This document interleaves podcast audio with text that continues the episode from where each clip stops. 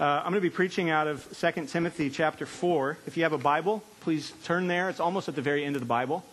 Uh, keep your Bible open, keep your app open as I go through this. 2 Timothy chapter 4. This is uh, probably Paul's final letter that he wrote. Paul wrote, wrote, most of the New Testament. This is his last words. Uh, he was writing to a younger pastor named Timothy. Uh, Paul is in prison as he writes these things.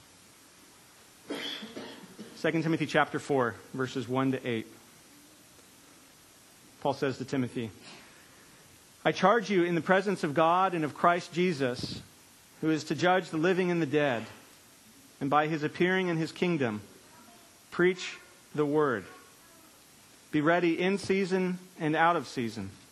Reprove, rebuke, and exhort with complete patience and teaching. For the time is coming when people will not endure sound teaching, but having itching ears, they will accumulate for themselves teachers to suit their own passions, and will turn away from listening to the truth and wander off into myths.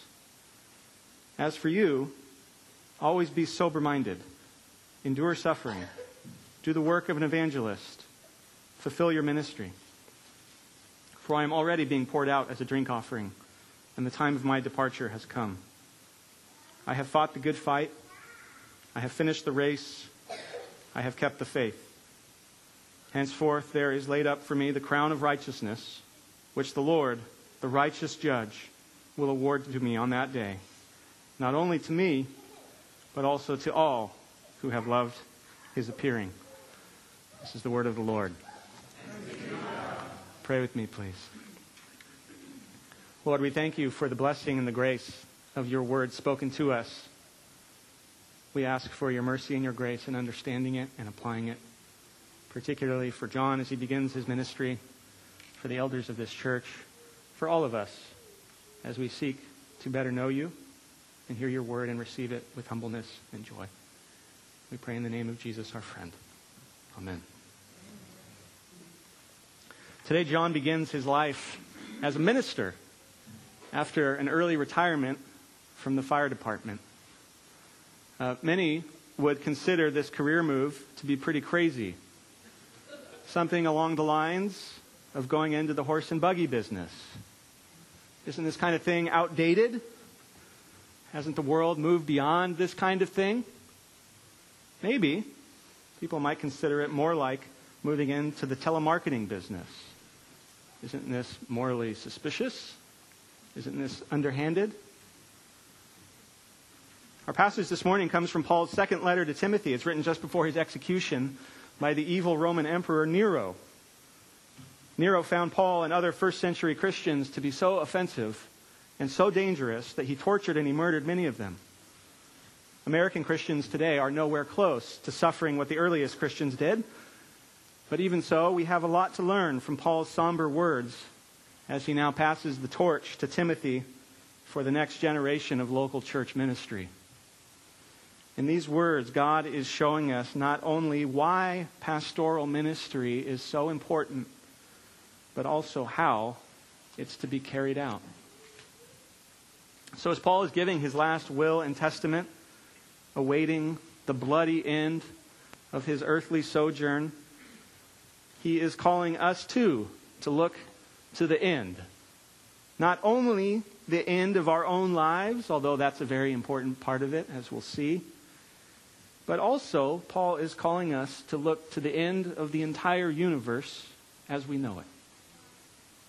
Paul is solemnly instructing Timothy with his eyes fixed on the second coming of Christ, when Jesus will stand as judge over the entire lives of every single man, woman, and child through all of history. In verse 1, Paul says, I charge you in the presence of God and of Christ Jesus, who is to judge the living and the dead, and by his appearing and his kingdom. And so you can see that Paul is beginning with the end. John, as you begin your ministry today, you too must look to the end. If you are going to be what the Apostle Paul has earlier called a good soldier of Jesus Christ, he calls this an approved worker with no need to be ashamed. And you CTK elders, what you are seeing here today is a picture of what makes for the end of a good ministry. You are seeing how we should be encouraging John and what we should expect of him as he heads there. Three points today pastoring with the end in mind, living with the end in mind, and finishing with the end in mind. So, first, what does it look like to pastor with the end in mind? That's in verses 2 to 4. After the solemn introduction of verse 1, where Paul says, I'm solemnly charging you, Timothy, in light of the final judgment of the universe, Paul now gets to what he's actually charging. He says, Preach the word. Preach the word. We can see here that the priority for faithful ministry must be preaching God's written word. That is, taking what God has already said and restating it in a way that clearly communicates its meaning and its demands for us today. Paul has just told Timothy at the very end of chapter 3 that written scripture, all of it, all of God's written scripture is his very voice. It is useful and productive, Paul says, for teaching, reproof, correction, and training in righteousness. Paul is saying that by and through Scripture, the pastor is complete. He is equipped for every good work. Everything the pastor needs, everything we need, it is in God's Word. When a pastor is preaching God's Word, he is saying to God's people today, this is what God says. Listen up.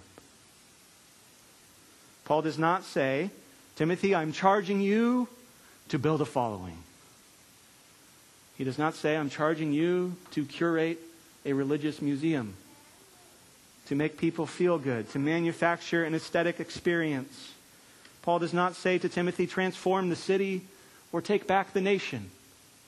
He does not even say, visit the sick, help the poor, be a good listener, and administer the sacraments, even though pastors must do all those things. Paul says, preach the word of God. God's word now most clearly and thoroughly communicated to us in the written words of the Old and New Testaments. God's word is the foundation and the center and the heart of ministry in Jesus' church. Scripture, as God's very words to humanity about who He is and how we can be reconciled to Him, Scripture is at the heart of everything that the pastor does. At the final judgment, Every one of us will face God with our entire lives exposed before Him. It will be clear that every single person who has ever lived deserves the darkness of eternal separation from their Creator. But in and through God's Word, we hear that God has graciously provided a way for us to be forgiven. And so Paul says earlier in chapter 1, verse 10, that it's through the proclaiming of the gospel through the proclaiming of this good news about Jesus, that Jesus is now, Paul says, abolishing death. He's bringing life and immortality to light. There is no escape from eternal suffering and death without the proclamation of the Word of God. That is why pastoring with the end in mind, with the final judgment in mind, where this universe is headed in mind, Pastoring with that in mind will always have the preaching of God's word at its heart. But Paul says that Timothy has to preach in season and out of season. He means that there are going to be times when people want to hear what God has to say and times when they do not. There are going to be times when we find what God's word says to be pleasing and affirming, and times when accepting it is going to mean loneliness and pain and self denial, perhaps even death. There are going to be times and places where many people are accepting God's word with joy, and it's having an enormous impact on their lives and their communities and their societies. And there are going to be times when very few people want anything to do with God's word, and it looks like it's doing nothing. But no matter what is happening, Paul says to Timothy, he says to every pastor since, preach the word in all kinds of seasons. Given how serious the final judgment is, Paul then tells Timothy what he's supposed to do with the word. He says, You are to reprove and rebuke and exhort. Those first two words emphasize that proclaiming God's word means correction. It means saying that what somebody is doing, what we are doing, is wrong and that it needs to change. There's an element of warning in the preaching of God's word because the consequence of refusing to listen to it is eternal separation from God and all the misery that comes with it. Paul also says that Timothy is to exhort. He is to aim to see people responding to what God says, whether it's in how we think or how we feel or in what we do. So preaching is not the transmittal of information. It is not a lecture on theology. It is not entertaining an audience. It is not giving a TED talk. It is the declaration of what God says in such a way that it's clear what we need to do in response. But the Bible says that deep down, all humans have a tendency to reject God. All of us have a tendency to manufacture false gods in his place, to build our own little kingdoms. Christians, including pastors, will continue to battle against this tendency until the day they die. We don't want to be corrected. We don't want to be rebuked. We are perfectly fine on our own. Thank you very much. Our world bristles at the idea, just like Paul's world did. We bristle at the idea that anybody can speak confidently on behalf of God to other people, telling them what they should be doing, let alone that God might have a problem with what feels so good and so natural to us. So Paul says to Timothy that he needs to be doing all of this with patience, with complete patience, with complete teaching. Timothy needs to keep at it. He needs to not become discouraged when listeners are balking at what he's saying, whether they are in or outside the church. He needs to play the long game, to not become frustrated or bitter. And he needs to build all of it on what God's word actually says, not just what he thinks or what he wants, or because he has daddy issues and he's grinding his axes on the congregation to work through it all. Now, why does Timothy, why do I and John and the elders, why do we need to shepherd Jesus' church like this? With the centrality of God's word in all kinds of seasons and ways that call for people to change? The reason, Paul says, is because generally people don't put up with healthy teaching about how God has provided a way for us to escape his wrath. In our sinful self absorption, Paul says that we go out of our way to find people to say what we want to hear so that we can do what we want to do. And Paul says, you don't just do this a little bit. He says, we do this a lot of bit. He uses a word uh, that in my Bible is translated as accumulate, but really it means build a really big pile. It means heap up. Paul says we heap up teachers who line up with our own desires. Our desires for status and for pleasure and belonging and safety and wealth and comfort, many of them good and admirable desires. It takes about 30 seconds on Google to find scholars and pastors and influence to support any interpretation of scripture you want, of scripture you want. Give it another 10 seconds and you can find one of them waving a Greek word study at you. People want to turn away from listening to the truth, Paul says. Apart from the grace of God, we want to wander away into myths. If it means that we get to have what feels good and makes sense to us, if it means continuing to delude ourselves that this world is the only one that matters, and that we can cling to its shallow praise and its pleasure. But we need the truth of the gospel. Eternity is at stake. Remember, Paul is saying to Timothy, I'm charging this to you in light of what's going to happen. There is a final judgment coming.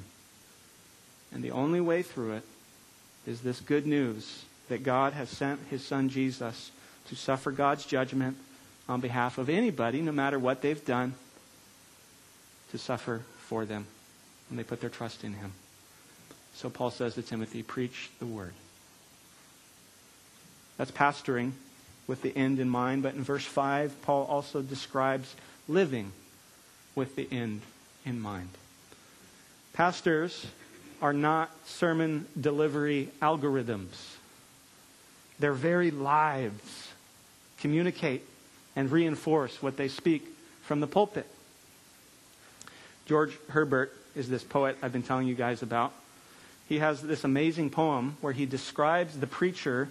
He was a preacher himself in a small church. Uh, he describes the preacher as a stained glass window through whom the sunlight of God's word is shining in all of its beauty upon God's people. Here's one of the stanzas. He's speaking to God.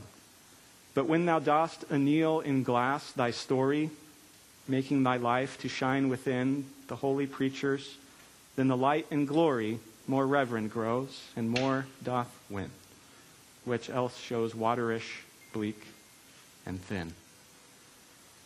Paul is saying to Timothy, as for you, in your life, what you are doing, not just on Sunday mornings, he says, as for you, always be sober minded. It's serious work. It's not a joke. It doesn't mean that the pastor should be the grouch in chief, although sometimes they are. But it does mean that the pastor needs to be an example to the church of taking God seriously. Everything we do in and out of the pulpit, whether you are a pastor or not, everything we do should be lived in light of the beauty and the majesty of God in light of how good and how pleasant it's going to be to live with Him forever. Paul also tells Timothy to endure suffering. Our world says escape suffering, avoid suffering at the cost of your own conscience and your soul and your community. In the previous paragraph, Paul had reminded Timothy about how he had been following Paul's example through many decades. Not only his teaching and his character, but Paul says, You also followed my persecutions and my sufferings. Paul says, Indeed, all who desire to live a godly life in Christ Jesus will be persecuted. The way that Timothy handles suffering and persecution when they come will shape and teach his congregation. Today, pastors and elders still must say to others, like Paul did to a church with a lot of problems, imitate me as I imitate Christ. He said that. We say that even when imitating Christ means going on the road to the cross. Paul also tells Timothy to do the work of an evangelist. He's to be a proclaimer of the good news of Jesus, both inside and outside the church. It gets back to Paul's earlier point about the priority of preaching. The pastor's main job is not to offer advice or theories. He's not the host of a religious Airbnb. But the pastor is saying to people, this is what God has so generously done and offered to you in Jesus. How will you respond?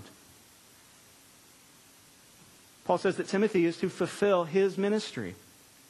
His ministry looked very different than Paul's, looks very different than mine, looks very different than what John's ministry is going to look like. But Timothy was to faithfully do everything that God had given him in his time and in his place. And it is a ministry. That word means service. To be a pastor is to work on behalf of somebody else. It's first and foremost, of course, about serving Jesus. But also, and particularly and most difficultly, is that a word? It means serving other people for Jesus' sake. We can't just serve God or serve Jesus in the abstract. That's easy to do. You serve God and you serve Jesus by loving the people that He places around you. The pastor is to be a model of that. So you have pastoring with the end in mind, living with the end in mind, and now verse 6, finishing with the end in mind. Finishing. Paul knows that the end has finally come. He's dodged death quite a few times in his life, but he knows this is it. There's no escape this time. He's about to be executed by the Emperor Nero. But even in death, Paul is committed to serving and worshiping the Lord Jesus. He says, I'm already being poured out as a drink offering. He's using imagery from the Old Testament sacrificial system to describe this impending death. For Paul, for all of us, death is not something to be avoided or even feared, but rather it is the Christian's final act of worship. in this earthly valley of tears. Death is our final and our worst humiliation, and yet when it is offered to God in faith, He receives it as a pleasing sacrifice. But death is not only an act of worship, it's also, Paul says, the beginning of a journey. It is the beginning of the journey. He also describes his death as his departure. Literally, his untying.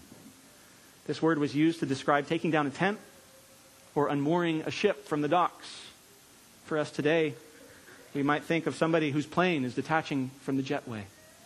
Even better, think of being a refugee, fleeing a terrible life, a terrible country, and you're on that plane and you hear it detaching. You're about to leave for something much better.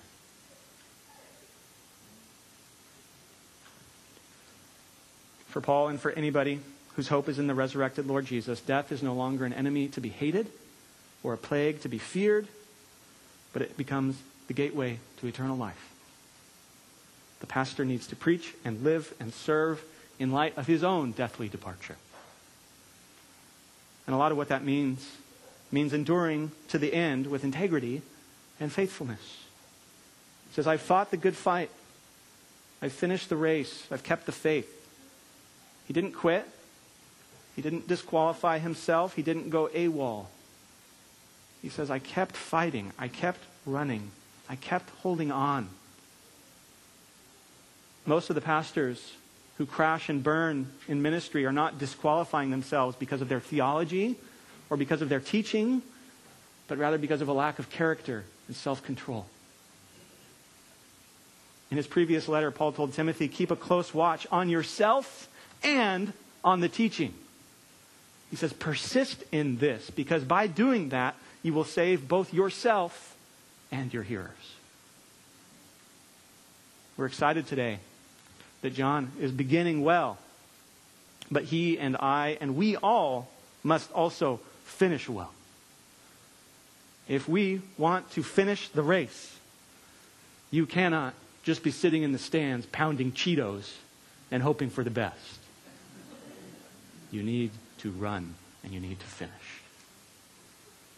Finally, and I think most significantly, look at verse 8, where you see Paul's fuel for finishing. How do you get to the end in this kind of way? How do you finish well? Paul says this Henceforth there is laid up for me the crown of righteousness, which the Lord, the righteous judge, will award to me on that day, and not only to me, but also to all who have loved his appearing. You see, because Paul's faith is in Jesus, he is confident. He is even eager to go to the final judgment. Paul knows that on the basis of what Jesus has done for him, and on all the ways that it's now motivated and moved Paul to gratefully serve Jesus, Paul knows that he will be rewarded and praised and welcomed by God, not just as his judge, but also as his friend and as his father. Paul knows that his head is about to be severed under the sword of an emperor who arrogantly claims to be the world's judge.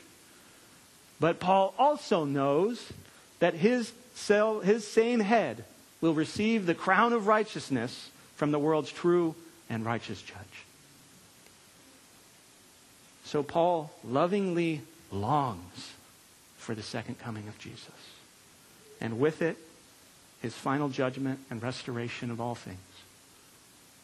Paul says that his crown of righteousness, this triumphant reward, not just for him and other great martyrs of church history like him, but he says it's also for anybody who has loved his appearing.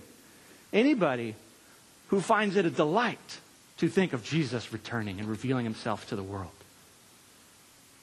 For those who love the Lord Jesus because of everything he's so graciously done for them, his final judgment is not something to be feared, but it's something that we look forward to with peace and even boldness. Why?